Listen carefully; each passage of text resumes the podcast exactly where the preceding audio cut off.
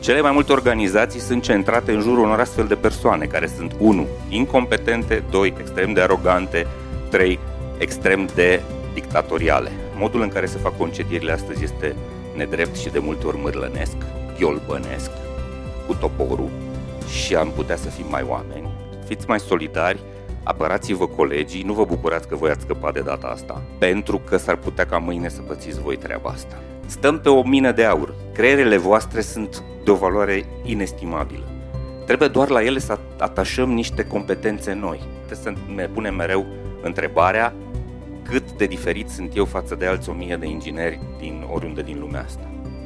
Da? Și să căutăm să fim diferiți, fiecare în felul lui, unii învățând, nișându-ne pe o anume tehnologie, pe un anume nivel de expertiză, alții asimilând și alte uh, competențe din zona de business, de negociat cu clienții, de înțeles probleme, de business analysis. Cât va mai dura criza? În principiu, orice criză durează între 12 și 18 luni.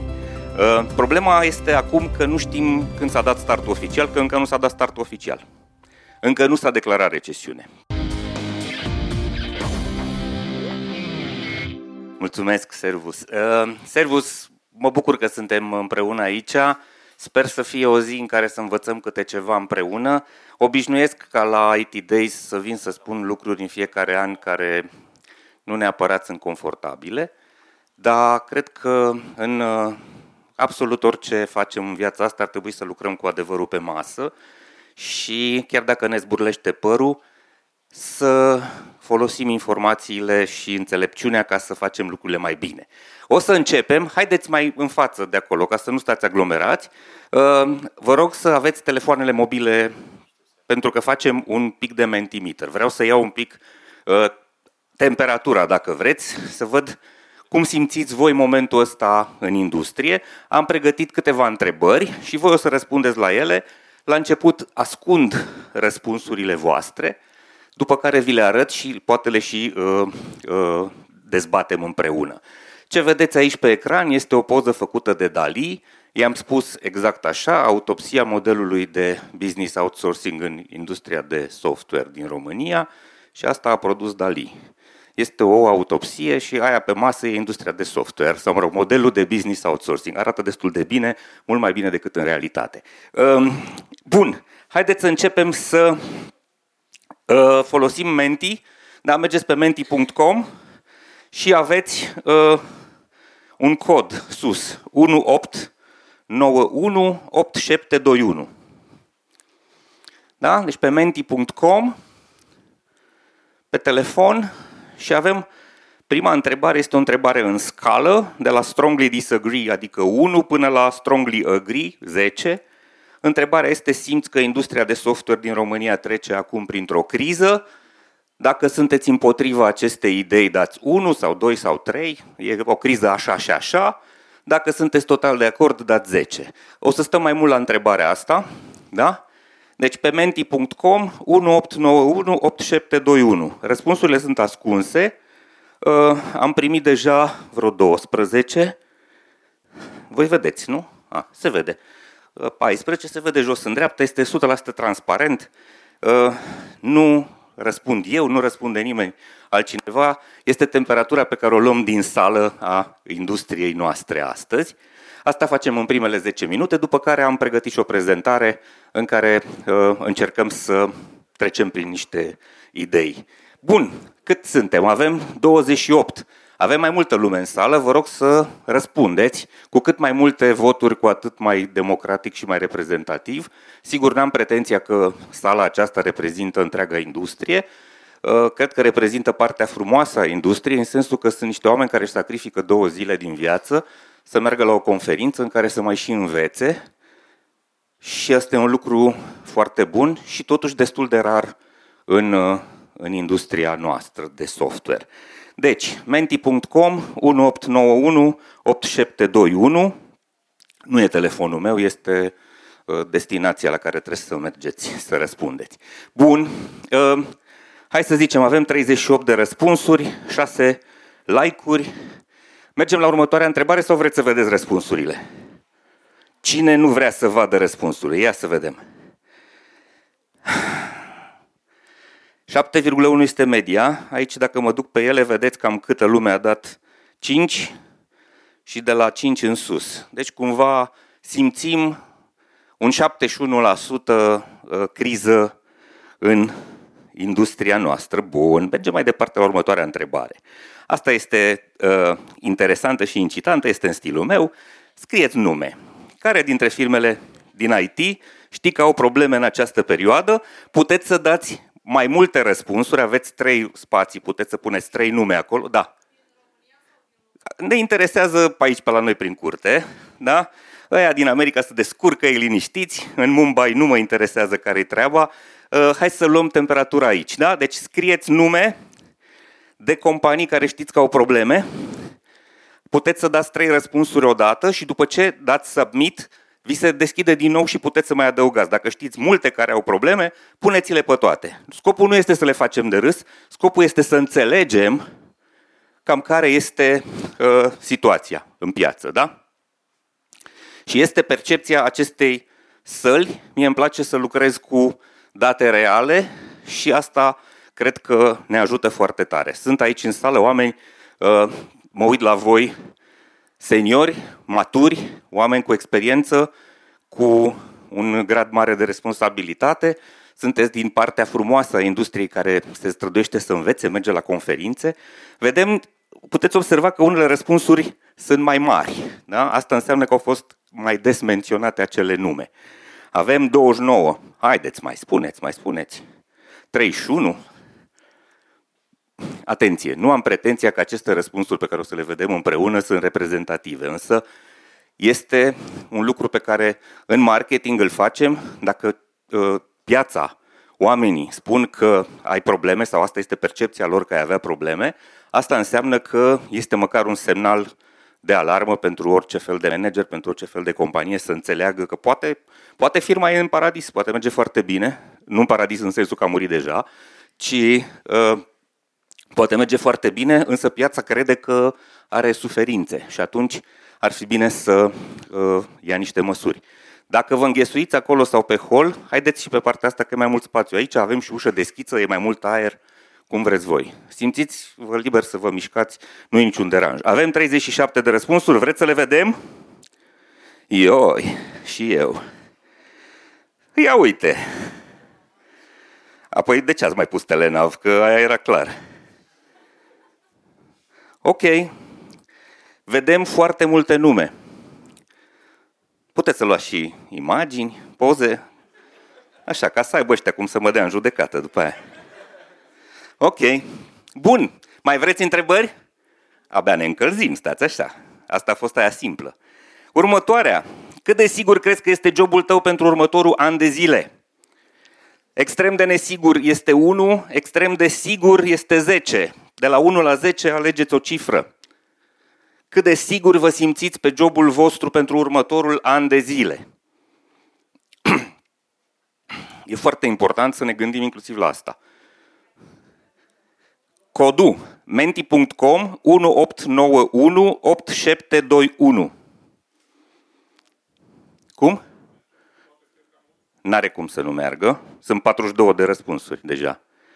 1 891 8721. Încercați cu datele de pe abonamentul vostru, nu cu Wi-Fi-ul de la Craig.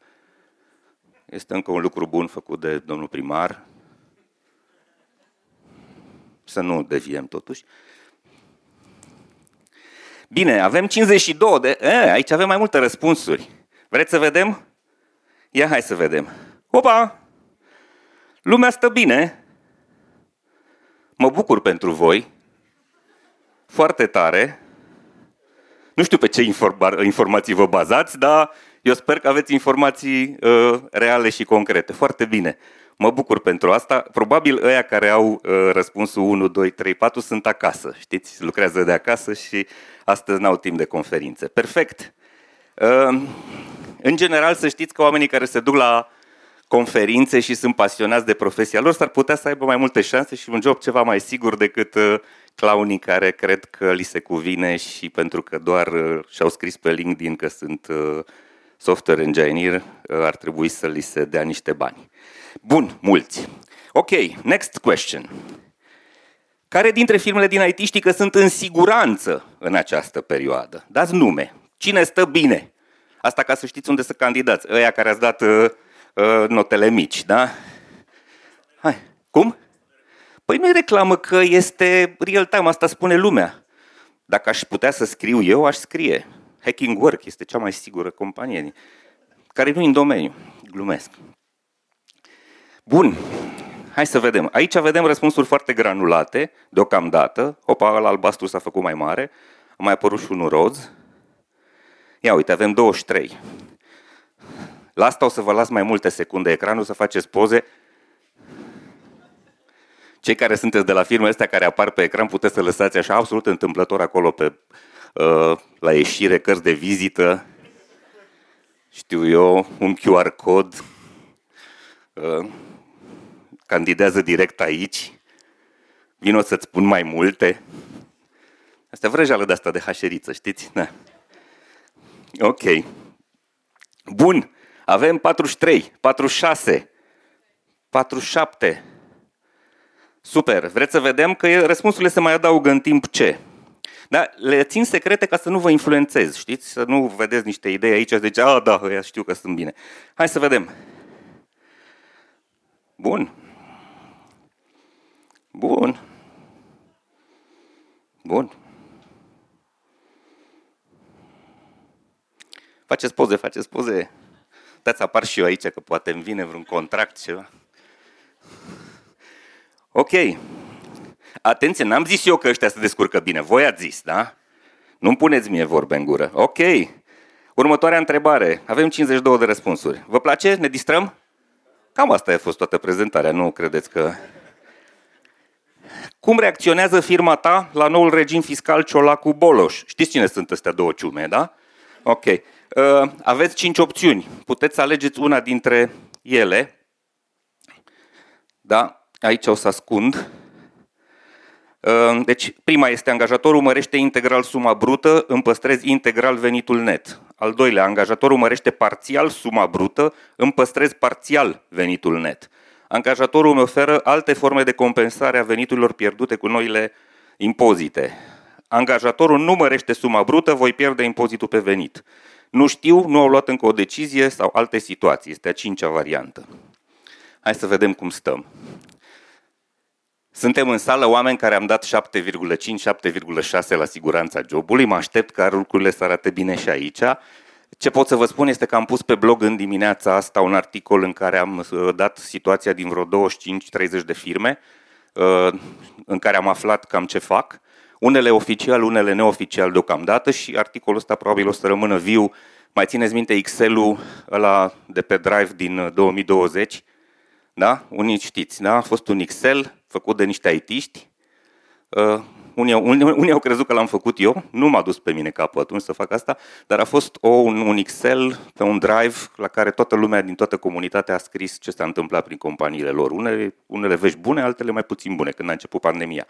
Uh, deocamdată asta încercăm să facem și noi cu articolul de pe blog, să vedem care e situația prin companii și poate cine știe, ăia care nu au luat nicio decizie vor fi influențați pozitiv de exemplele bune pe care le văd. Sunt și exemple, atenție, nu o să judecăm pe cei care nu reușesc să mărească salariile, pentru că situația în piață, o să vedeți imediat, e destul de cruntă și poate n-au din ce să mărească sumele brute, deci nu e neapărat voință. Sunt și nesimțiți în piață, știți cu toții, am mai scris și eu despre ei, dar uh, nu sunt toți așa. 64, ia să vedem.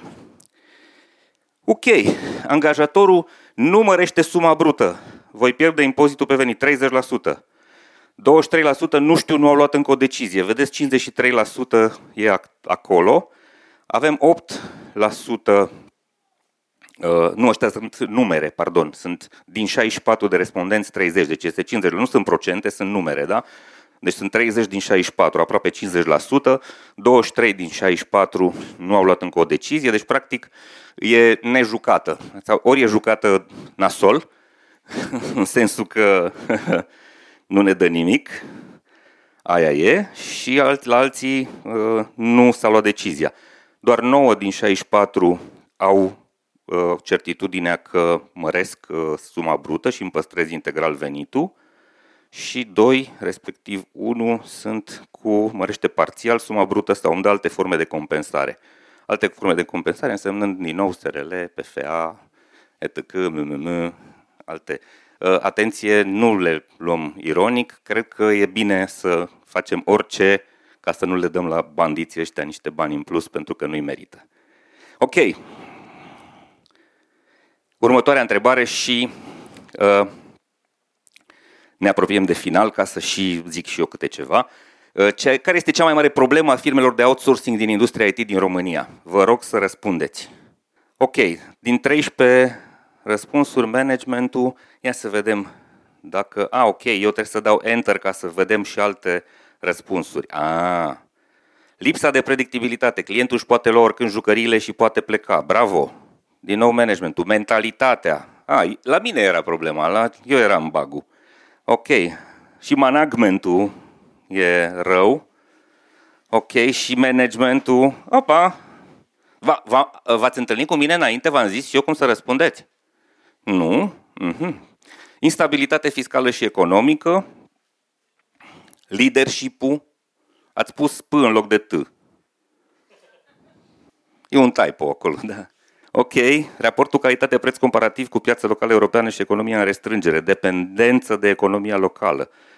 Good, ia să vedem. Se bazează pe a da bine în public și în fața investitorilor, dar nu întreabă și nu adu la cunoștință situația internă în fața angajaților. Bravo! Lipsă de bani, criză, proiecte anulate. Focus slab legat de interesul real al angajatului. Hopa! Din nou management. Să știți că nu derulez în spate, este același răspuns. Ok.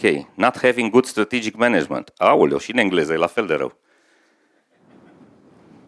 Instabilitate economică.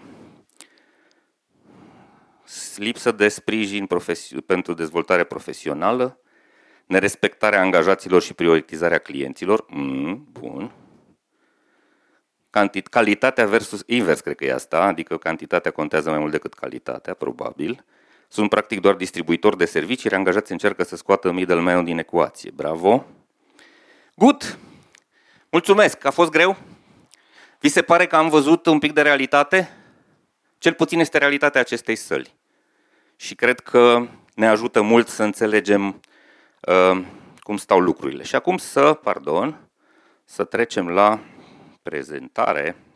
Ok, mi-am propus să facem autopsia modelului de business outsourcing și, așa cum v-am zis, l-am rugat pe Dali să facă o imagine care să ilustreze treaba asta și asta este ce a ieșit. Așa cum am zis, cred că industria, așa cum ea a ilustrat aici, arată mult mai bine decât în realitate. Bun, um, cum stăm cu timpul? 12.51, avem până la și jumate, propun să stau să mai lucrez eu 30 de minute și după aia să luăm întrebări. Sunteți de acord? Perfect. Um, disclaimer.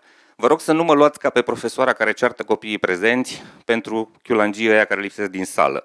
Deci, în concluzie, ce spunem bine, frumos, pozitiv despre industrie, oameni, profesioniști, este despre cei de aici din sală, ok? Ce spunem nașpa e despre ea de la 5 km distanță de încăperea asta, da? Minim 5 km.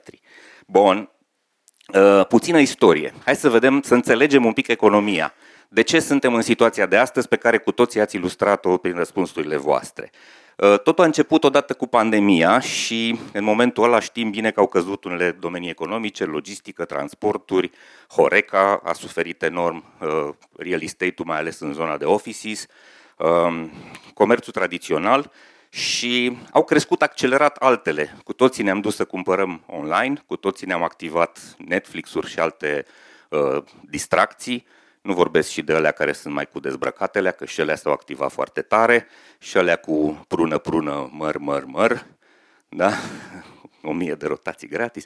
Toate astea s-au activat foarte uh, tare. Uh, războiul din Ucraina a venit după aia și asta a produs un nou impact în prețul energiei, în special, care este probabil cel mai important factor care produce inflație. Uh, și în prețul alimentelor știți bine că Ucraina era un furnizor de uh, grâne pentru multă lume. Consecințele sunt că avem inflație galopantă, am făcut un calcul cu prietenul meu Mihai Bonca pe uh, indicele prețurilor de consum în lume și din martie 2020 până astăzi viața noastră s-a scumpit cu 60%, nu știu dacă v-ați dat seama. dar cam atâta plătim în plus. Sigur, nu e cazul Clujului, unde a crescut cu 200%, mai ales la ciorbă, la restaurant, la chirie, la glumesc, dar cu siguranță a crescut mult. Bun. Nu avem încă recesiune declarată. Și asta pentru că foarte multe guverne se feresc să facă asta, dar au fost deja multe date. În general, recesiune se declară după ce două trimestre la rând uh, ai scădere economică. Uh, s-au ferit de treaba asta, au tot dat o cotită ca să nu sperie lumea și cu toții simțim că deja de aproape un an lucrurile nu merg bine. Da? Știți, simțiți asta, ați simțit-o prin companiile voastre pe aici, pe acolo, în special în zona de, uh, de clienți. S-a, eu am văzut-o. S-a cam dat friz la angajări, simțiți asta?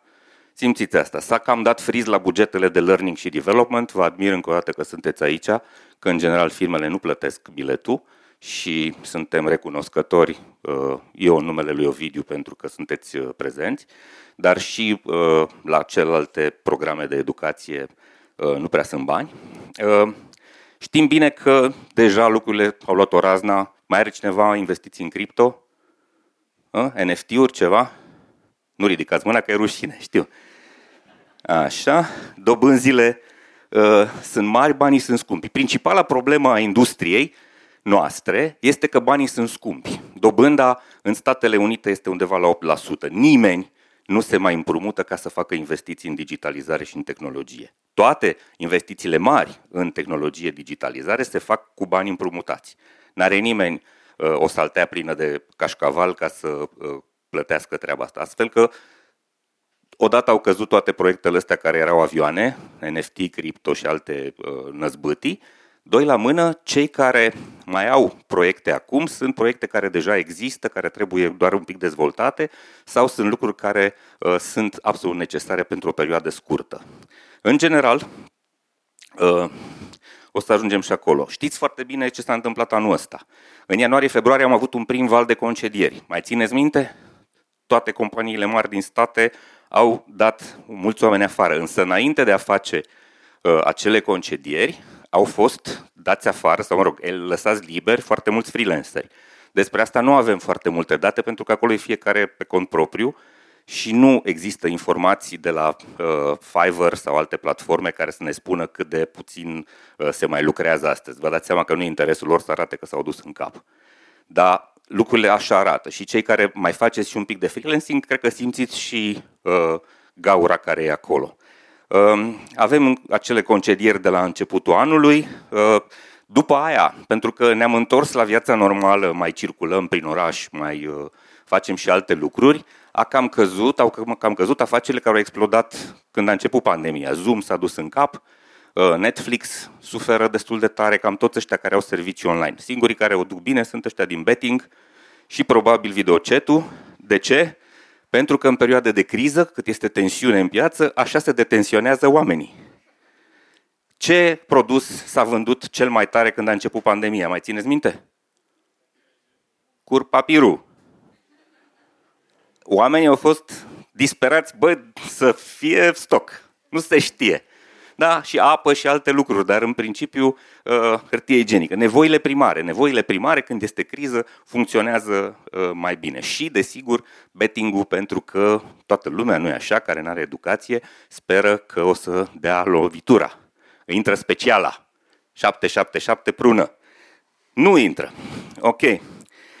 Vara lui 2023, știm bine ce s-a întâmplat, nu s-a mai angajat, uh, lucrurile sunt la zero, am văzut niște statistici din rapoartele companiilor mari, Globant, Accenture, uh, încă vreo două, toate sunt cu 0 sau minus 1% creștere personal, adică uh, scădere personal, față de un 7% minim pe care îl aveau cu un trimestru înainte și un 12-15% angajări pe care îl aveau în mod normal anul trecut.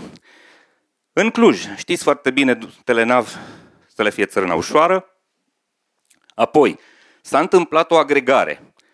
Uh, cei care au simțit că vine ceva au reușit să scape de, nu o să zic uh, mortăciuni, dar o să scape de, uh, de ce, lucrurile care îi deranjau, le, le aveau în brațe și deranjau. Așa că s-au vândut multe companii. Da, Forte, că știm bine, s-a vândut la Global Logic, Qualitans a fost cumpărată de Alten, recent Pentalog a fost înghițită de Globant, mai devreme știți foarte bine Cognizant a luat Subvision, Uh, Arops a ieșit pe bursă și a ieșit pe bursă este tot o formă de a vinde. Da? Deci, cumva, uh, proprietarii vechi au scăpat de organizațiile care erau foarte numeroase, mari, mii de oameni, da? și pentru care probabil au știut că va veni o zi când, hopa, nu va fi de lucru. Și lasă să nu mai fie asta problema noastră, să fie problema altora. Un lucru foarte bun. Ok. Acum, ce se întâmplă acum, as we speak? Microsoft concediază oameni la LinkedIn, Nokia Epic Games, Fortnite concediază 16%, Qualcomm, Chainalytics, Chainalysis, pardon, uh, Plex, Cisco, Pi, toți ăștia dau oameni afară. Numărul concedierilor a crescut cu 50% față de anul trecut. În fiecare zi 555 e minus, da? Nu sunt doar 555 dați afară, este diferența între cât sunt dați afară și cât sunt angajați. 23 de oameni pe oră la nivel global, poate nu sună mult, dar uh, s-ar putea să fie. Știți bine, uh, problemele la Cognizant, Luxoft, Endava și mai recent, de câteva zile, este hot subiectul pe Reddit cu Fintech OS. Știți? Ați auzit? Pardon? Da. Iată efectele. Am pomenit niște nume și... Bun. Uh, cât va mai dura criza? În principiu, orice criză durează între 12 și 18 luni. Uh, problema este acum că nu știm când s-a dat startul oficial, că încă nu s-a dat startul oficial. Încă nu s-a declarat recesiune. Cu toții simțim că se întâmplă câte ceva. Uh, situația acum este diferită. Uh, căderea este evidentă pentru toți cam de un an încoace, dar încă nu e oficial declanșată. Doi la mână, mai sunt o mulțime de factori care pot să influențeze situația asta. Gândiți-vă că în Israel nu e foarte pace și în jurul acelei zone e petrolul. Dacă petrolul se scumpește, se împinge iar uh, inflație. Dacă se împinge inflație, banii vor fi și mai scumpi. Dacă banii vor fi și mai scumpi, zero clienți la ușa voastră. Asta e situația. Da? Uh, apoi, poate să aibă și China idei cu Taiwanul. Uh, o să avem alegeri anul viitor în toată Europa, alegeri parlamentare și o să aibă și Statele Unite alegeri și s-ar putea ca acel cretin cu păr portocaliu să ajungă din nou președinte. Și știți că e foarte stabil și foarte clar ce are în cap și de-aia nu se știe ce se poate întâmpla. Um, trăim vremuri foarte dificile, așa că um, e important să înțelegem că nu știm când se va încheia, dacă socotim 12-18 luni, probabil undeva în toamna viitoare, sper să ne întâlnim la IT Days și să zicem a început să crească iarba sau a început să răsară soarele și pe strada noastră. Ideal așa ar fi, îmi doresc foarte tare să se întâmple mai repede. Am avut semnale, astăzi m-am întâlnit cu un prieten uh, care mi-a spus că se uită pe niște cifre și vede că sunt niște creșteri pe zona asta de fonduri de venture capital, ceea ce înseamnă că încep să apară banii. Nu știm dacă e o chestie de moment sau dacă e o chestie uh, care arată un trend pozitiv care ne dă speranță. Bun. De ce la noi este și mai rău? Pentru că avem odată criza asta, inflația, și uh, nu sunt bani, nu sunt clienți. Doi la mână. Uh, e o situație globală. Este o schimbare de paradigmă tehnologică. Eu nu mă pricep foarte tare la tehnologie, dar cred că cu toții ați auzit de CGPT și de inteligență artificială și problema este că au auzit clienții voștri și uh, ei s-ar putea să aibă niște idei. De genul, ce îmi făceai înainte cu 20 de ingineri, s-ar putea să vreau să-mi faci cu 5 plus uh, automation și automation și automation și cheaper sau faster și asta se poate întâmpla. Și asta nu e doar problema noastră, dar este mai pronunțată la noi pentru că noi suntem o țară de execuție. Adică noi să nu ne ascundem după deget. De multe ori făceam ce făcea ce face acum CGPT. Luam cod de pe Stack Overflow, da? îi mai dădeam două ciocane, mai mutam butonul uh, și gata, iată ce am mai codat șeful. Uh, s-au prins. Au fost proști mulți ani, dar s-au prins. Uh, trebuie să găsim alte șmecherii și nu știu dacă mai merge. Deci e o problemă și al treilea lucru este că avem și un guvern foarte inteligent, educat, oameni cu studii extraordinare și cu înțelegere profundă a realității, care au zis că ia să le mai luăm niște taxe la ăștia, fix amu. Da? Și asta ați văzut și voi cum arată peisajul. Uh, jumătate din firme au zis, nu la noi, la Ciolacu mergeți cu toporul, Uh, și uh, situație destul de, de grea. Singura chestie acum este în toate companiile, singura strategie, că ați văzut uh, care e principala problema companiilor din outsourcing, era un cuvânt cu M. Management. Da? Foarte buni manageri, extraordinar, multe, multă școală de management, au cei mai mulți dintre ei, școală de business profundă, sunt foarte bine educați, uh, oameni cu studii profunde și uh, s-au gândit mult și au zis, bă, știm, tăiem costuri. Adă Excel-ul ăla încoace să vedem pe cine dăm afară. Și asta se întâmplă. Uh, mai soft, mai hard, se întâmplă că se taie pătrățele din Excel, care de fapt sunt oameni. Dar ei nu văd asta. Um, nu facem reskilling, nu facem upskilling, nu facem, uh, nu știu, proiecte pe banii noștri, poate să semnăm cu clienții și să ne plătească la anul. Alte strategii nu știm, că nu știm să facem business. O să vorbim imediat despre management. Nu știu cum, am ghicit că o să răspundeți așa și am pus un slide despre asta. Uh, da, se întâmplă aglomerarea resursei umane în, în companii gigantice și problema companiilor gigantice este că sunt extrem de imobile, foarte greoaie. Mai mult decât atât, decizia în cele mai multe nu e aici la noi la, pe strada Unirii, ci e foarte departe. Și pentru ea suntem și niște cățuțe și mai mici într-un Excel. Da, doi la mână, e competiție internă în interiorul organi- organizațiilor mari. Mulți dintre voi mi-ați scris despre faptul că pierdeți proiecte pentru colegii din India. Și e real. Bun. Uh, hai să vedem. Asta este în literatura economică de strategie de business, este Michael Porter, cele cinci forțe. În mijloc pe albastru suntem noi și piața noastră, adică noi și companiile competitoare. Principala noastră problemă astăzi vine pe axa orizontală. E o presiune gigantică dinspre stânga de la furnizori, iar furnizorii industriei de outsourcing sunt omuleții, care n-au aflat că e criză, care s-au obișnuit în ultimii 10 ani cu 15% mărire anuală, care, cum? Bonus? Normal. Când se ia bonus? În martie, nu? În principiu. O să vedeți că de 1 martie o să fie altfel bonusul, uh, în cele mai multe situații. Și anul ăsta probabil a fost zero mic și sau un ghiocel, bun și ăla. Uh, deci e presiune de la angajați care nu vor în niciun caz să le explici că s-ar putea să fie nevoie să scadă prețul. Fiul meu e fiul meu. Cum, nu-mi dai 30 pe oră? Ce-i porcăria asta? Da? Doi la mână, din partea cealaltă, clienții. Clienții care odată sunt rari, nu sunt acolo și doi la mână fac presiuni să scazi prețul. Și tu ești la mijloc. Și pe axa asta n-ai unde să fugi. Mai mult, mai este axa verticală care și asta contează foarte mult. Ai amenințarea substitutelor. Asta înseamnă automatizare, înseamnă internalizarea unor proiecte. Mulți clienți își angajează echipele lor și că să fac, las că facem noi în, în casă, mai de casă, așa, un cozonac mai de casă. Voi faceți un cozonac bun, dar facem unul de casă. Da? Nu contează, dar uh, există alternative și ei apelează la ele. Aici vorbim de alte soluții. Iar sus sunt amenințarea noilor veniți. Și dacă vreți să vedeți cum arată amenințarea noilor veniți, Astea sunt mesaje pe care eu, antreprenor din România, le primesc, le-am primit în ultimele trei zile. De la drăguții Tejasvini, Rașana, Shiv Sharma și Pramod Kumar. Toți îmi oferă aplicații, suport, etc., etc. Ce știm despre India? că e o țară frumoasă, o destinație turistică minunată, dacă e mai ieftină și că este mai agresivă în a vinde și că e competiție mult mai mare acolo, ia miliarde.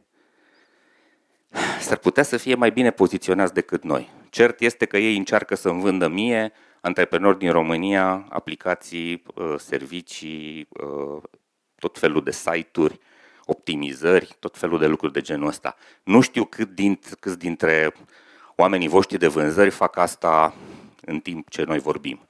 Dar s-ar putea să fie nevoie. Bun, hai să vedem uh, cum ne furăm singur căciula. Știți că e un domn uh, mai mic de înălțime, așa cu ochelari, umblă cu, cu o cardă tricoloră și ne povestește că Silicon Valley, că blockchain, că astea, artificial intelligence, uh, băncuțe cu USB. Uh, vreau doar să vă pun câteva secunde dintr-un video făcut anul trecut de Recorder cu oameni din Cluj, uh, care au spus cât de Silicon Valley suntem.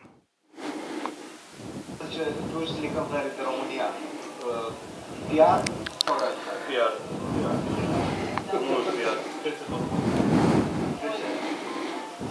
Pentru că Silicon Valley înseamnă produse. Exact. și noi facem servicii. Noi suntem uh, mumbai de România. În rest, sănătate și mult noroc. Bun, asta e realitatea. Suntem foarte departe de unde ar trebui să fim. Uh, mă doare foarte tare să spun treaba asta, o spun de câțiva ani. În România suntem extraordinar de buni în industria de software să batem cuie cu laptopul în sensul că avem creiere senzațional de bune, avem oameni foarte pricepuți, avem oameni care nu au complexe, avem oameni care ar vrea provocări uh, profesionale serioase, care ar vrea să facă lucruri mai deștepte decât uh, niște chestii de, descărcate de pe Stack Overflow și un pic ciocănite, dar, din păcate, nu suntem capabili să gândim business în direcția asta. Și, așa cum ați spus și voi, uh, principala problemă e la management pentru că managementul nostru este genial, excepțional. Cum a funcționat managementul ăsta? A căzut business pe ei. Ploua cu bani. Erau sute de clienți la ușă care voiau proiecte, fă asta, fă asta, fă asta. Ce făceau ei în marea lor pricepere de manageri? Urlau la hașerițe, adăm încă 100. Mai vrem 100, nu contează. Ultimul, în ultimii ani știți bine care erau criteriile de selecție, să aibă două mâini, două picioare și să știe ce aia tastatură. Asta a fost, da? Ce s-a întâmplat? Evident, oamenii ăștia au împărțit mulți bani și și-au tras partea leului. Cele mai multe organizații sunt centrate în jurul unor astfel de persoane, care sunt, unu, incompetente, doi, extrem de arogante, trei, extrem de dictatoriale. N-a crescut niciun fel de uh, opinie contrară în jurul lor. Cum apărea unul care zicea, bă, dar poate nu-i bine cum facem, era trimis repede la cules de floricele în altă parte. Uh, mai mult, mult, mult, mult mai mulți oameni mereu de orice calitate, fiindcă ce făceau businessurile astea? Închiria oameni. Așa a funcționat modelul. Da? Mai vrea clientul la 50, fără rost de 50, mai vrea clientul la 100. De ce? Ce fel de oameni? Nu contează, dă ceva acolo. În felul ăsta s-a întâmplat că au venit companii, despre una am scris săptămânile trecute și mi-am luat foarte multă carne în frigider, că a venit și a aruncat cu bani, a promis orice, da? a luat și juniori pe care i-a făcut peste noapte mediori, a luat uh, uh, oameni cu 9 luni de experiență și erau seniori, software architects, uh, așa au fost vânduți. Da? Uh, și, surpriză, oamenii au început să și creadă că ai valoarea lor. Da, și așteptările lor sunt acolo. Poate îi întâlniți, vă vin la interviuri mulți dintre ei, da? Și vedeți că ei habar n-au de unde se pornește laptopul. E o problemă mare. Asta s-a întâmplat. Astfel de management, astfel de companii au produs situația actuală. O lâncezeală, o mentalitate extrem de toxică în piață, foarte mulți oameni care au venit numai la furat curent în industria asta, n-au nicio treabă cu tehnologia, n-au nicio treabă cu uh, profesia asta, n-au nicio treabă cu provocarea tehnică reală, n-au nicio treabă cu dorința de a face lucruri remarcabile, ci au venit la furat curent. Asta este și așa arată organizațiile cele mai multe. Așa e cultura acelor organizații. Cum credeți că se poate schimba o organizație care este osificată pe astfel de principii? Eu nu cred că se poate schimba. Și o să vedeți, părerea mea, nu vreau să uh, se confirme ce spun, o să vedeți foarte multe decese de organizații de felul ăsta. Și cumva ar trebui să ne dorim să se întâmple treaba asta ca să se facă curat. Acum se face curat în organizații. Vedem că sunt dați foarte mulți oameni afară. Unii dintre ei pe merit, pentru că sunt leneși, pentru că sunt nepricepuți, alții pentru că pur și simplu au avut doar ghinion, să fie ultimii veniți sau să nu fie prieten cu cine trebuie sau etc. Dar nu se face încă curat între companii. În afară de Telenav, n-am auzit încă decese, însă sunt convins că în următoarele luni o să mai auzim. Bun, cam des, atât despre management. Uh, falsificarea realității față de clienți. Cât știți că erau vânduți aceleași oameni pe mai multe proiecte? Ia să vedem. Ridică mâna. Știm? Ok. Nu se filmează în partea aia, deci nu... Da. Ehm, știți bancul cu inginerul de software care moare la 32 de ani? Ajunge în rai și face scandal, evident. Să vină Sfântul Petru că am o reclamație. Ce mama dracului se întâmplă aici? Apare Sfântul, zice, spune, care e problema? Boșule, eu am 32 de ani, în floarea vârstei, tânăr. Cum dracu m-ați ales pe mine să aterizez aici? Băi, stai să vedem, verificăm. Și se duce Sfântul Petru, verifici. Băi, să știi că ne-am uitat în catastife. Conform orelor logate la client, tu ai 89 de ani. Da. Bun. Managementul de foarte proastă calitate și cultura organizațională mizerabilă, mediocră, au produs angajați toxici. Oameni care cred că li se cuvine orice.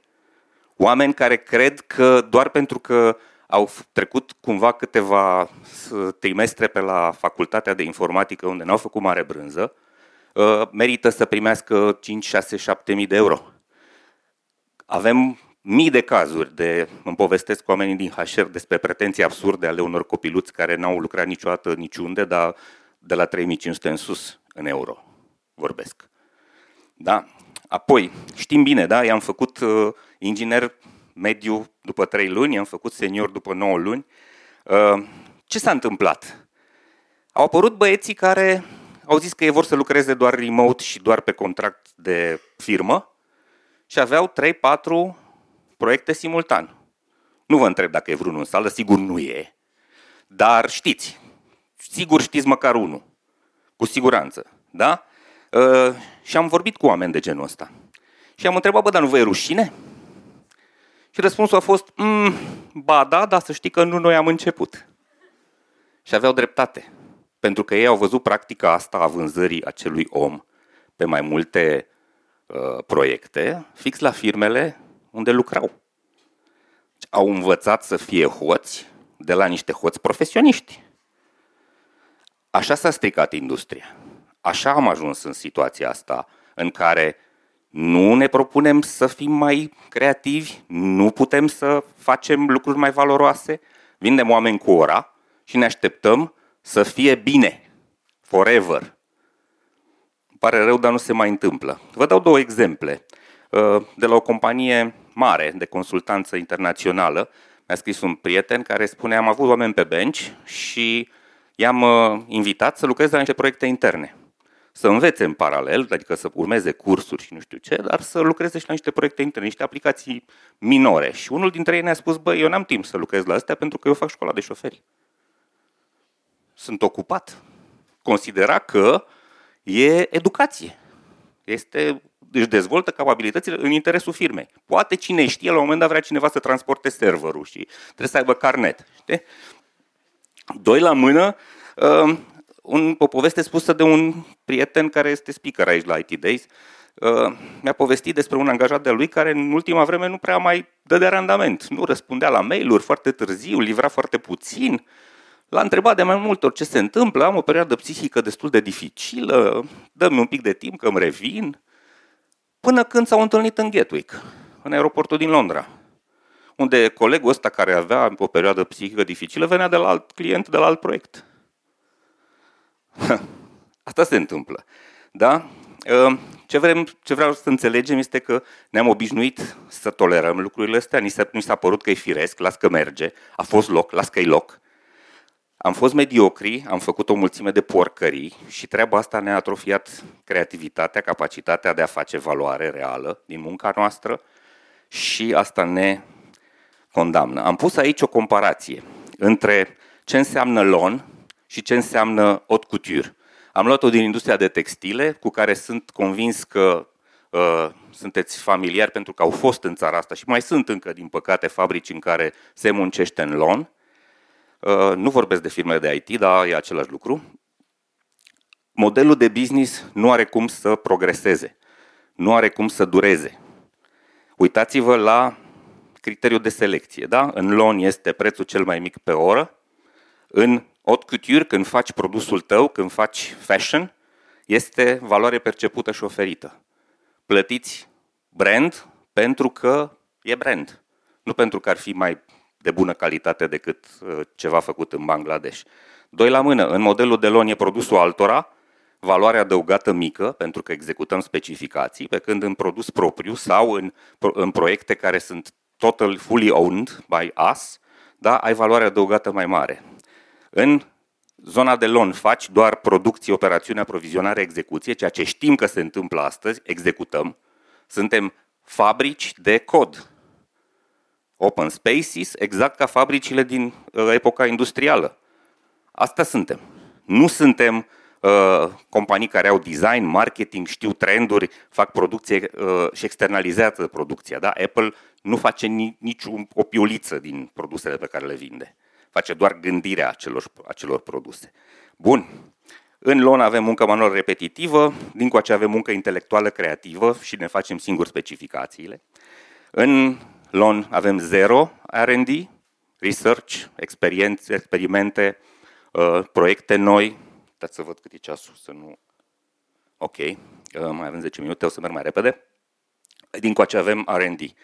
Avem uh, inovație uh, continuă și radicală, câștigăm mult din valoarea brandului și avem brand de înaltă valoare.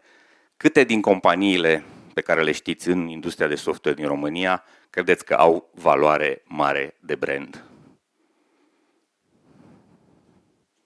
Hmm? Bitdefender, dar nu e în outsourcing. Bravo. Mai dați-mi exemple de cât credeți că valorează? Credeți că se bate cineva în Germania pe uh, să cumpere soft de la firma X, nu o să dau nume pentru că, bă, e un brand. E doar în șpiț. Criteriul de selecție este oră, om, oră. Nu avem brand. De ce? Pentru că nu avem diferențiere. Nu știm să arătăm ce ne face diferiți distincți, remarcabili și atrăgători. Și aici am pus câteva lucruri care produc diferențiere. Cultură organizațională, cum facem noi lucrurile. Astăzi toate companiile lucrează la fel, același proces de producție, aceeași chestie rudimentară. Apoi, stilul, consistența și calitatea leadership-ului. Brandul depinde foarte mult de conducător. Uh, capacitatea mare de inovație și de imaginație, cunoștințe, expertiză, abilități, nișă. Nu avem competențe diferite de alții din industria asta. Știm să facem exact aceleași lucruri. Nu ne-am dus în nicio nișă, nu am crescut uh, nivelul de pricepere pe o bucățică unde să fim cei mai buni din lume. Nici nu ne-am propus vreodată lucrul ăsta. Pentru că las că merge și așa. Oricum cad bani pe noi. Asta a fost. Da? N-avem IP aproape deloc, sau când avem, avem pe produse care se vând strict în România, ceea ce să ne ierte Dumnezeu, dar nu funcționează, nu te ajută foarte tare să crești global. Da? Degeaba ai o aplicație de asigurări care este strict pentru legislația românească, degeaba ai o aplicație de HR care este strict pentru legislația românească, degeaba ai o uh, aplicație de urmărit flote care lucrează doar pe o piață restrânsă, poate câteva țări. Cam astea sunt produsele. Atât IP avem. Subțire. Foarte subțire. Atât am fost în stare să punem Uh, deoparte în cămară în anii ăștia când ne-a mers foarte bine. Atât. Nu știm clienții. Nu înțelegem problemele lor reale de piață. Pentru că de multe ori nici clienții nu înțeleg. De cele mai multe ori clienții noștri ne-au spus vreau și o aplicație cu mare competitorul meu. Dar oamenii noștri foarte buni tehnici nu înțeleg business, nu înțeleg economie, nu înțeleg cultură regională, nu înțeleg diferențe culturale, nu înțeleg nevoi reale ale acelor utilizatori. Nu avem de unde, că n-am făcut școală în direcția asta. Noi știm cod, știm foarte multe lucruri tehnice, dar nu avem deloc competențe. Bun, astea sunt lucrurile care ne diferențiază. Calitate înaltă, expertiză înaltă, uh, nu le avem. Sau avem punctaj foarte mic pe ele. De-aia nu suntem diferiți, de-aia nu suntem competitivi.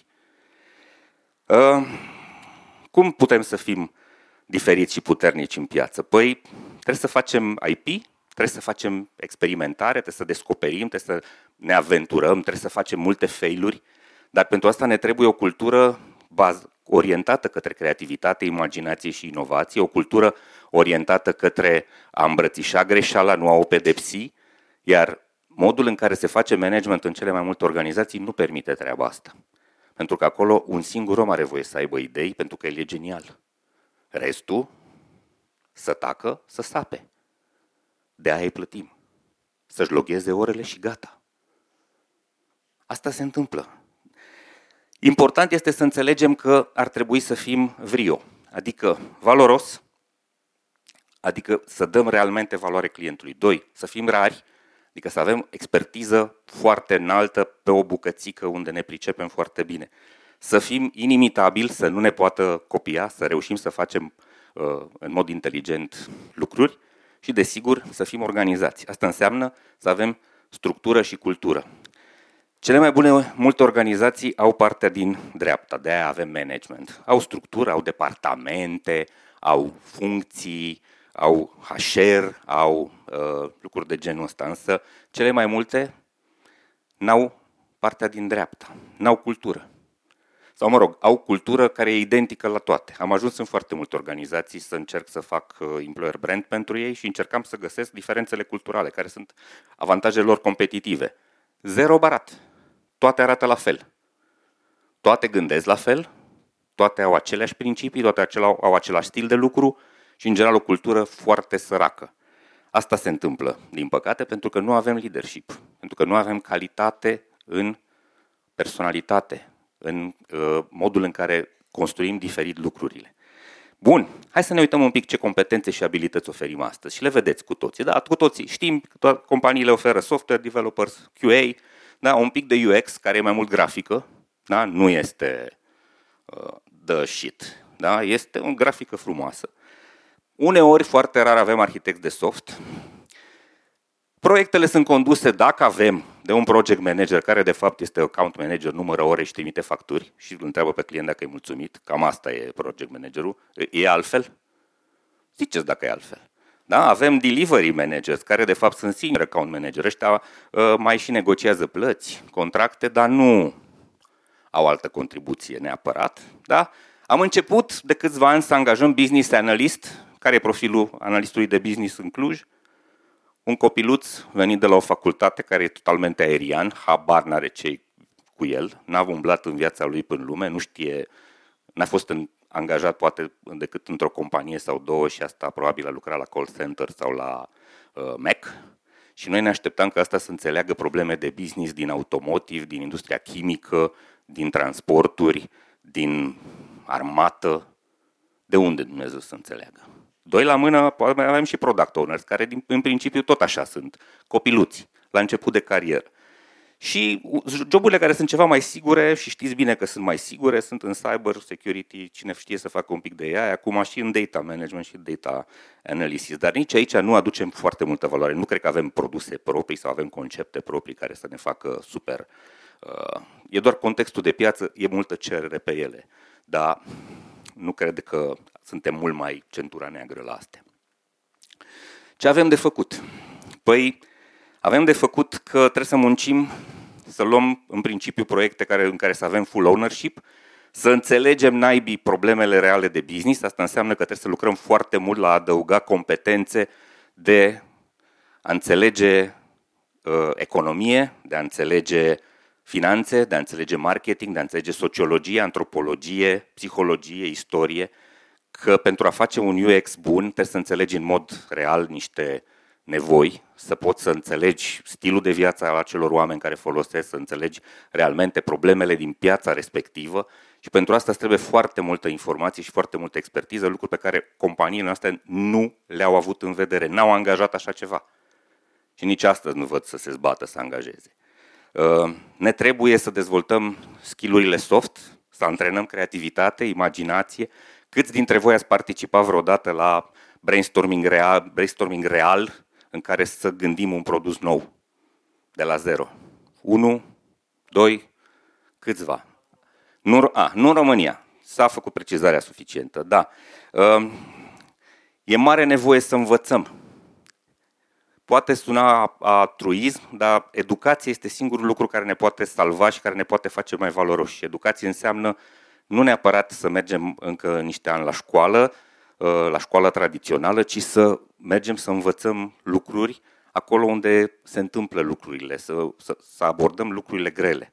Foarte rar văd oameni din industria asta mergând la MBA. Foarte rar văd oameni din industria asta mergând să uh, lucreze intenționat prin companii pe afară, ca să vadă cum arată the real shit.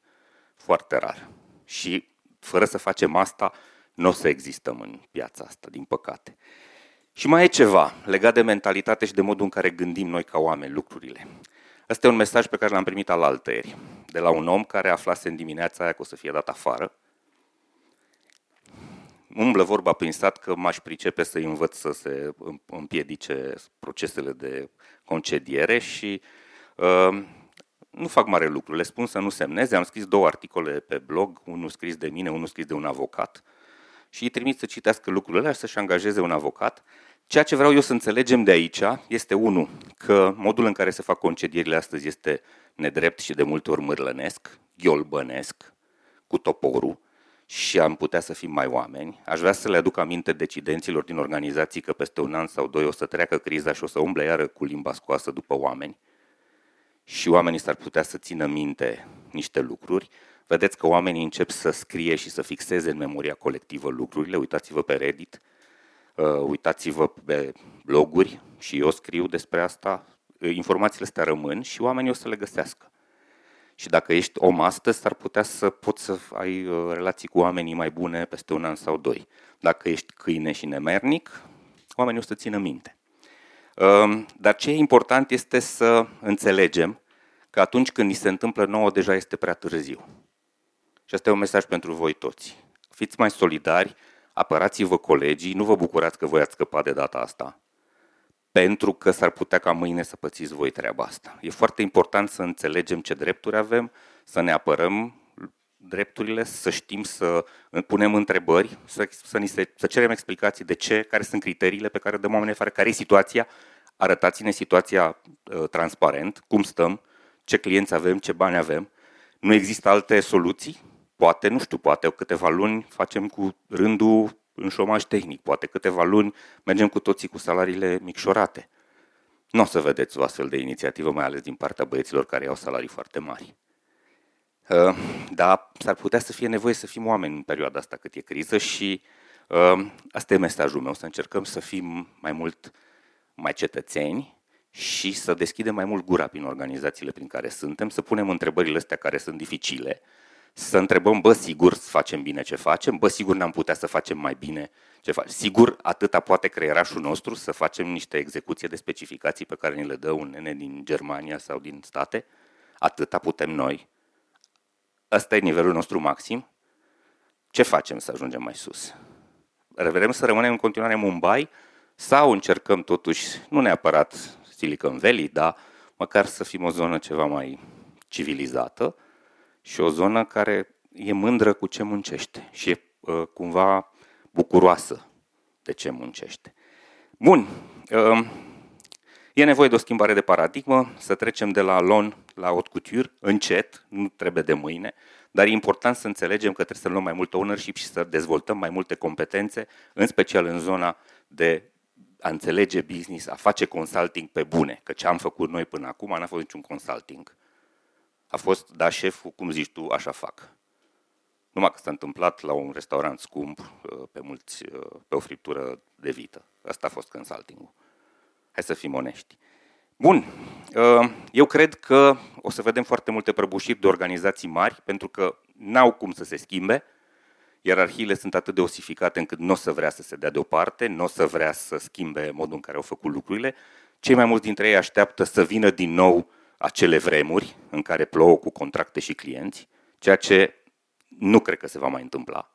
O să vină din nou de lucru, dar principiile pe care o să funcționeze selecția vor fi altele și așteptările de la noi vor fi altele. Dacă vrem să păstrăm nivelul înalt de venituri, trebuie să demonstrăm mai multe competențe. Trebuie să livrăm mai multă valoare decât am dat până acum. Mi se pare de bun simț și mi se pare logic ceea ce uh, spun acum. Ce vreau eu să vă spun la final este asta. Încercați să nu mai fiți hardware, să nu mai fiți rotiți într-un mecanism, încercați să fiți software și un software deștept pe care vă face plăcere să-l descărcați pe propriul telefon și pe care îl admirați pentru cât este de inventiv, creativ și uh, puternic. Asta am vrut să vă spun astăzi. Vă rog să mă iertați dacă am depășit timpul și eu stau la dispoziția voastră dacă aveți întrebări, înjurături, reclamații, trozneli, etc. Mulțumesc! Ziceți tare. Aud. Te rog. Este o întrebare adresată către toată lumea. Ce facem cu acei colegi care au venit la fura de curent? Cum le face să, să nu mai fume, doar să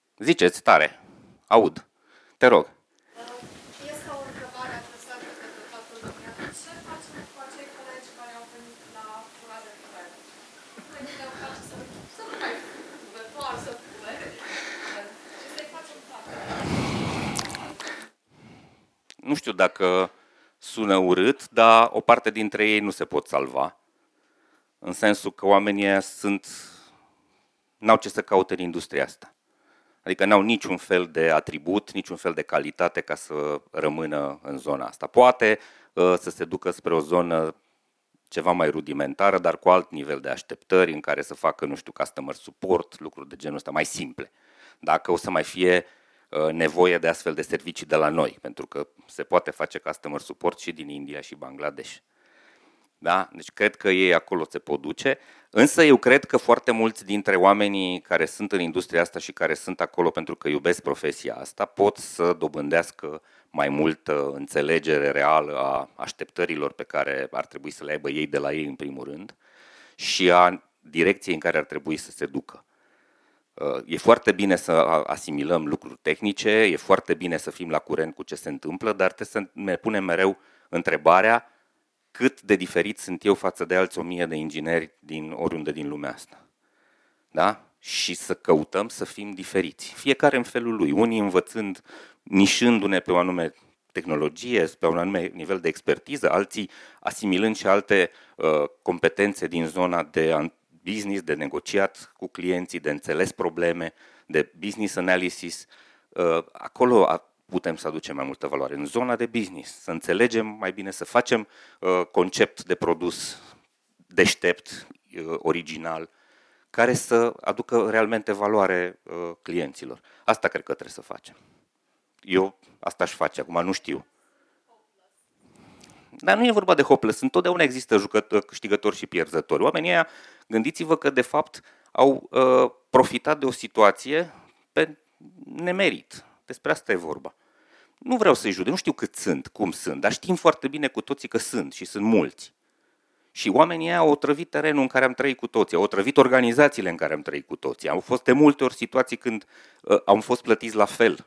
Am fost de multe ori situații când ei, pentru că erau mai tăcuți, au câștigat în fața șefilor, pentru că noi am mai pus o întrebare. Știți foarte bine că s-a întâmplat asta.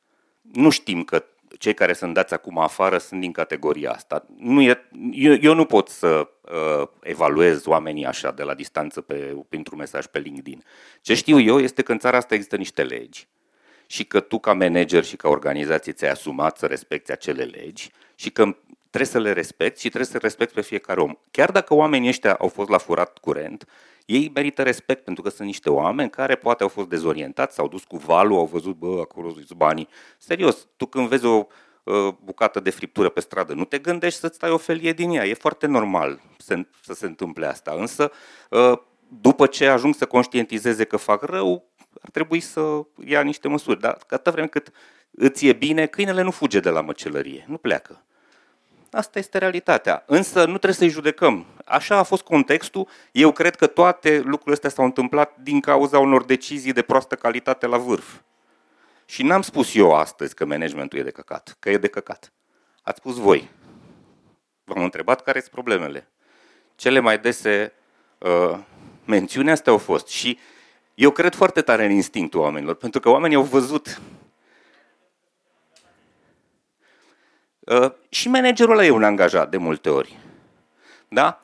Uh, n-aș zice, a, a, mai vreau să dau un mesaj. Nu cred că oamenii ăștia trebuie omorâți și aruncați la gunoi. Uh, e, e foarte greu pentru mulți dintre ei să se schimbe. Mulți dintre ei și-au făcut oricum plinul și o să vedeți că o să se dea la o parte. Important este să împingem noi valul care schimbă lucrurile. Să zicem, bă, nu e în regulă, nu așa o să putem să supraviețuim, nu așa o să putem să facem lucrurile bine. Și ce vreau să vă spun este că lăsați organizațiile astea mari să moară pe limba lor. Începeți să faceți organizații mici. Acum e momentul să începeți să vă gândiți la a avea propria voastră uh, companie. Nu trebuie să o lansați mâine. Puteți să o faceți în paralel. Adunați-vă câțiva, 10, 15. Eu cred foarte tare că viitorul aparține organizațiilor antreprenoriale care își propun să rezolve o problemă. O echipă de 5, 10, 15, 20 care înțelege bine un domeniu și care vrea să învețe mai mult despre aia, care găsește uh, o nișă în care să se dezvolte. Asta cred că este viitorul, pentru că voi puteți să construiți organizații sănătoase cu o cultură sănătoasă, bazându-vă pe toate mizerile pe care le-ați trăit în organizațiile astea mari. Te rog. Chiar legat de organizațiile mici, vreau să întreb, uh, nu sunt la curent, oare VC în ce investesc? Tot în servicii? Că atunci chiar avem o problemă. Asta e un domeniu în care sunt pământ. Nu știu. Nu pot să te ajut. Știu ce e VC, cam atât. Acolo se oprește cu cunoașterea mea. Uh, uite, văd o situație. Uh, am făcut un podcast foarte bun cu Sergiu Neguț. Uh, un om care se pricepe la asta, predă asta la MBA și el conduce, este al doilea om ca în, în ierarhie la FintecoS, care acum este compania cu cele mai mari probleme, vedeți ce se scrie pe Reddit. Deci inclusiv organizațiile de felul ăsta au probleme. Uh, ce trebuie să înțelegem este că atunci când intri în zona asta, intri și într-o zonă de turbulențe și de riscuri. Din ce înțeleg eu la situația de la FintecoS, ei dau acum afară, e al patrulea val de concedieri, dau afară iară câteva zeci de oameni, pentru că pentru a putea accesa un nou, un nou funding. Li s-a pus ca un criteriu să primească banii să fie profitabili în actele contabile. Ca să fii profitabil în actele contabile, trebuie ca încasările pe care le ai și ei au încasări, ei au produs vândut, toate băncile din România sau multe bănci din România folosesc uh, sistemul lor de operare, încasările să fie mai mari decât cheltuielile. Care sunt cheltuielile când ești în zona asta? Salarii. Cred că problema lor nu este că iau decizia asta, problema lor este că nu știu să o comunice corect și că poate puteau să gândească altfel lucrurile. Dar trebuie să înțelegem că inclusiv voi, dacă o să începeți un business antreprenorial, o să aveți momente când o să mai fie mai greu, o să fie mai ușor, nu o să fie paradis de la bun început. Nu o să plouă cu clienți. Asta cu faza cu plouă cu clienți, eu cred că s-a încheiat. Salut! Servus!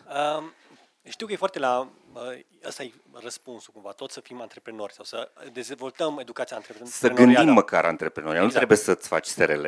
Dacă îți faci SRL, nu ești antreprenor. De acord, da? de acord. Ideea okay. e că educația antreprenorială este o, un factor important în viitor. Da. Ai putea să ne dai uh, niște recomandări unde să ne educăm în partea asta, că mi se pare că acum plouă așa cu foarte multe posibilități de educație antreprenorială, la fel ca și foarte multe informații care este pe internet, uh-huh. dar e foarte greu ca cineva din afară să discerni care e calea bună pe care să începi? Mulțumesc, foarte bună întrebare și e o situație reală. Uh, există o platformă, se cheamă Uprisers. Acolo să nu vă duceți. Uh, vă spun mai multe, dar nu așa. Deci sunt, căutați oameni care să poată să fie mentori și care au la CV-ul lor niște experiențe. Oameni care și-au luat multe vânătăi, oameni care și-au luat multe trozneli, oameni care au făcut multe tâmpenii de-a lungul vieții lor, dar care au avut și niște rezultate. Ăia sunt cei mai buni mentori de la care puteți învăța. Apoi există programe formale de învățare, există fast track la, și la uh, BISM, la Bucharest International School of Management, există și la Transylvania Executive Education. Sunt programe cu profesori serioși, britanici în general, sau oameni de afaceri foarte cunoscuți care au și background academic și de la care puteți să învățați. Deci există uh, cel puțin astea două, eu le știu, le cunosc, bag mâna în foc pentru ele. Uh, BISM, Bucharest International School of Management, respectiv TEE, Transylvania Executive Education. Au și programe scurte, de 3 luni, de 6 luni, uh, TE are un program de exact despre economie digitală în care înveți despre lucruri de genul ăsta, faceți un MBA. MBA e un efort destul de mare, de 3 ani, poate nu e momentul acum, dar sunt foarte mulți, mulți foarte mulți. Sunt 25 într-un an și din ei sunt 5 sau 6 IT-ști. Ăștia să ia foarte mulți. Nu, no, e cam puțin. Uh, dar cred că asta e direcția. Mergeți, învățați, sunt cursuri bune și acum accesibile, toate universitățile mari au lucruri de genul ăsta, la 100, 200, 300 de euro găsești un, uh, un curs de la Harvard sau de la Stanford sau de la... Uh, e important să-ți propui asta și să dai cu nasul de ele. Sunt cărți, sunt, se publică foarte multe cărți și sunt cărți bune. Sunt și clowni în zona asta, trebuie să știi să alegi. Uitați-vă la CV, uitați-vă ce au făcut și dacă au făcut o afacere cu, uh, de cu papioane ale nevestei, nu e recomandarea bună. Te rog, despre de unde să înveți? De la mine, evident. Glumesc. Uh, sunt multe surse, dar m-aș bucura dacă aveți întrebarea asta și credeți că e valoroasă, cred că uh, o să încerc să acopăr. Dar am dat cele mai bune. Există tot felul de lucruri. Noi facem la școala mea, facem programe de o zi, două, poate și de o săptămână, două, sau avem un program strict pentru HR care durează șase luni, da, este cu University of Suffolk, e un micro-MBA. Sunt câteva lucruri pe care le facem, dar e important să înțelegem business. Am avut, de exemplu, săptămâna trecută un modul de două zile de strategie de business, la care am avut jumătate de sală oameni în IT. 12 sau 14 oameni care au venit să învețe cum să gândești, mai ales în vremuri de genul ăsta, cum îți faci, cum îți pui ouăle, în ce coșuri, în ce investești, de unde tai. Sunt, sunt lucruri care se pot învăța. Sunt mentori foarte buni. Dacă unul dintre voi vrea să afle despre asta, scrieți-mi și vă fac recomandări. Nu trebuie să vă luați după mine, mai întrebați și pe alții. Dar rugămintea mea este să întrebați pe unii care chiar uh, știu să vă spună, să vă răspundă corect la întrebări. Spuneți, domnul, cu batoanele. Știți? Batoanele tata Vlad? El e. Aș reveni un pic la ce putem face și la ce action point-uri să luăm și noi aici. În sală suntem unii testeri, unii developer, alții poate funcții de conducere, alții suntem manager, alții avem manageri. Ce putem face noi mai concret, poate ca să ducem mesajul ăsta la noi în organizație, să ridicăm cumva problema asta, pentru că, în mod clar, mesajul tău ar fi cel mai bine să meargă direct la manager. Da, probabil că nu ajunge direct la manager. Și atunci, poate și asta e un action point pe care noi trebuie să ne-l asumăm. Ok, trebuie să mergem noi, să luăm mesajul ăsta, să-l formulăm și să mergem noi cu el. La... Da, eu cred că ceea ce trebuie să ne propunem să facem să fim learning organizations și learning individuals. Adică să ne străduim să învățăm continuu, să ne străduim să ne punem probleme, să ne punem întrebări. Prima dată este să ne punem întrebări. Mușchiul ăsta al uh, întrebărilor critice, al gândirii critice, ăsta a fost primul care ne-a fost uh, anesteziat de confortul ăsta în care am băltit cu toții. Am stat într-un puf în care cădeau mii de euro lunar, da? Uitați-vă unde am dus prețul vieții cu toții. Toți suntem de vină pentru costul vieții în Cluj. Toți. Asta este realitatea. Dar, mă rog, să nu ne ducem în zone sociale. Am stat în zonă de confort. Merge, e bine. Cine credeți că s-a mai zbătut să uh, învețe, să-și pună problema, sigur o să meargă tot timpul? Ce facem când o să fie situații? De asta uh, e nevoie de educație, să ai și scenariile astea în cap. Nu vorbesc despre drobul de sare care e de pe sobă și care e caracteristic românilor. Nu, asta, nu cu asta trebuie să trăim, aoleu, dacă o să pice.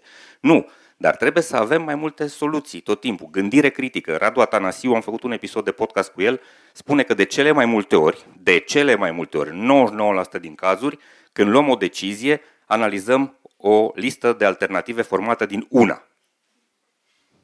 Atât de critic gândim ne gândim, ă, vreau să fac asta, o fi bine, nu o fi bine. Atât. Nu ce aș mai putea face în paralel sau ce aș, care sunt soluțiile, care sunt alternativele. Despre asta e vorba, să gândim, să ne punem problema, băi, e bine? Ce facem? Suntem la nivelul cel mai înalt. E vorba de a ne orienta către excelență, de a face lucrurile serios, să ne punem problema. În lume, face cineva lucrurile mai bine decât noi? Da? Înseamnă că avem o problemă treaba noastră este să ne ducem cât mai aproape de ăia cei mai buni, dacă vrem să rămânem în piață. Dacă vrei să fii commodity, e foarte... Ce înseamnă commodity? Ați intrat în Metro sau în Selgros sau în magazinele de astea. E produsul fără marcă, fără brand. Ei orez vrac sau zahăr vrac sau făină vrac. Da? Cel mai ieftin. Ăla e commodity. Vreți să fiți commodity? E bine. Dar nu e bine. Pentru că tu o să iei 3 lei și 20 pe kilul tău de zahăr din care tu ai 3 lei și 10 bani costuri. Ți-ți rămân 10 bani. Din 10 bani ăștia tu trebuie să faci research and development și marketing și să-ți dezvolți business-ul, să rămâi safe. Nu o să faci asta niciodată din 10 bani, pe când competitorul tău vinde același zahăr cu 5 lei pentru că el și-a construit brand. Pentru că el vinde exact același zahăr, dar are altă poveste. Oamenii au percepția unei alte valori Asta trebuie să muncim, să dăm valoare, să fii convingem pe oamenii că le dăm realmente valoare. Și chiar să dăm valoare. Noi nu dăm valoare. Noi răspundem unor... Ne-a dat specificații, dă înainte. Merge, merge. Lasă. Ai logat orele? Da. Uh, foarte bine. Asta era principala preocupare a managerului. Bă, nu v-ați logat orele. Tragedie națională. Atâta ne-a dus capul. Ăsta a fost management. Nu vă supărați, dar s-a terminat. Și unii dintre noi, mulți, o spunem de ani de zile. Dar am fost haterii ăia, ăștia comentează toată, niciodată nu mulțumiți. No, uite că am ajuns într-o situație când hm, ă, ăla de striga lupul, lupul, știi? Are dreptate. Chiar a venit lupul. Trebuie să gândim situația asta. O să vină o perioadă din nou de uh, liniște. Probabil peste un an, un an, un an și jumătate lucrurile se vor normaliza. Dacă din nou ni se atrofiază mușchiul, gândiți-vă, am vrut să pun slide-ul ăsta, dar am zis să nu fac asta. Gândiți-vă la CUG, la toate uzinele alea de pe muncii, care în 1990 erau locurile unde munceau părinții noștri. Da? Oamenii ăia s-au trezit peste noapte că modelul de business în care ei lucrau nu mai funcționează. Și la 50 de ani, unii dintre ei, 40 de ani alții dintre ei, au ajuns să fie inutili, irelevanți profesional. Există riscul ca treaba asta să se repete. Unii dintre ei s-au recalificat, au făcut taximetrie, s-au dus să sape șanțuri prin Germania, să culeagă păstărnac prin Olanda. Da? Nu asta vrem. Vrem să rămânem relevanți. Vrem să fim cu skillurile și cu aptitudinile noastre la nivelul la care să ne dea siguranță, să fim competitivi, global. Nu mai trăim într-o țară închisă în niște granițe. Suntem într-o piață globală. Indienii ăia îmi scriu mie, scriu tuturor. Clienții noștri compară oferte din toată lumea. Ești competitiv, reziști. Nu ești competitiv, la revedere. Despre asta e vorba. De a ne preocupa să rămânem relevanți long term, profesional. Și lăsându-ne mușchiul ăsta al gândirii critice și al evoluției proprii să-l încezească, ne sinucidem. N-am vrut să vă întristez așa de tare.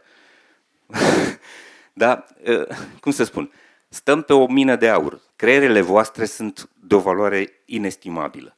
Trebuie doar la ele să atașăm niște competențe noi. Să ne dorim să facem mai mult. Să reușim să reconstruim modelul de business. Să facem altfel lucrurile. Așa cum s-a făcut, a avut o istorie frumoasă, în creștere, dar a atins tavanul. Ne dăm cu capul de tavan. Nu mai putem duce prețurile mai sus. Ba din potrivă, clientul pune presiune să dăm prețurile mai jos. Că GPT, AI, etc., etc., India. Și atunci, dacă vindem chestii, una este să vinzi cartofi, culegi din grădină, alta este să vinzi o mâncare făcută din cartofi cu arome, nu știu de care, etc. Mergeți cu toți la restaurant, da? Dacă socotiți cât costă componentele din mâncarea aia, îi 4 lei. Și voi plătiți 40. De ce? Că suntem mai tiși, ne permitem, da. E vorba că e împachetat altfel. Da? Dacă te uiți la ingredientele, sunt 4 lei. Hai să nu mai vindem ingredientele cu 4 lei. Hai să vindem mâncarea aia cu 40. Am, făcut o, am forțat o comparație, dar asta e ce trebuie să facem. Să punem mai multă competență acolo. Asta înseamnă, iată o soluție, mergeți și îmi faceți cursuri de cooking. Deci nu mă întreba de este oameni de business, învățați cu glumesc. Și cooking e un lucru bun. Bun, mai avem întrebări? Eu vă mulțumesc tare mult. Sper că nu v-am supărat. Sper că v-am fost de folos.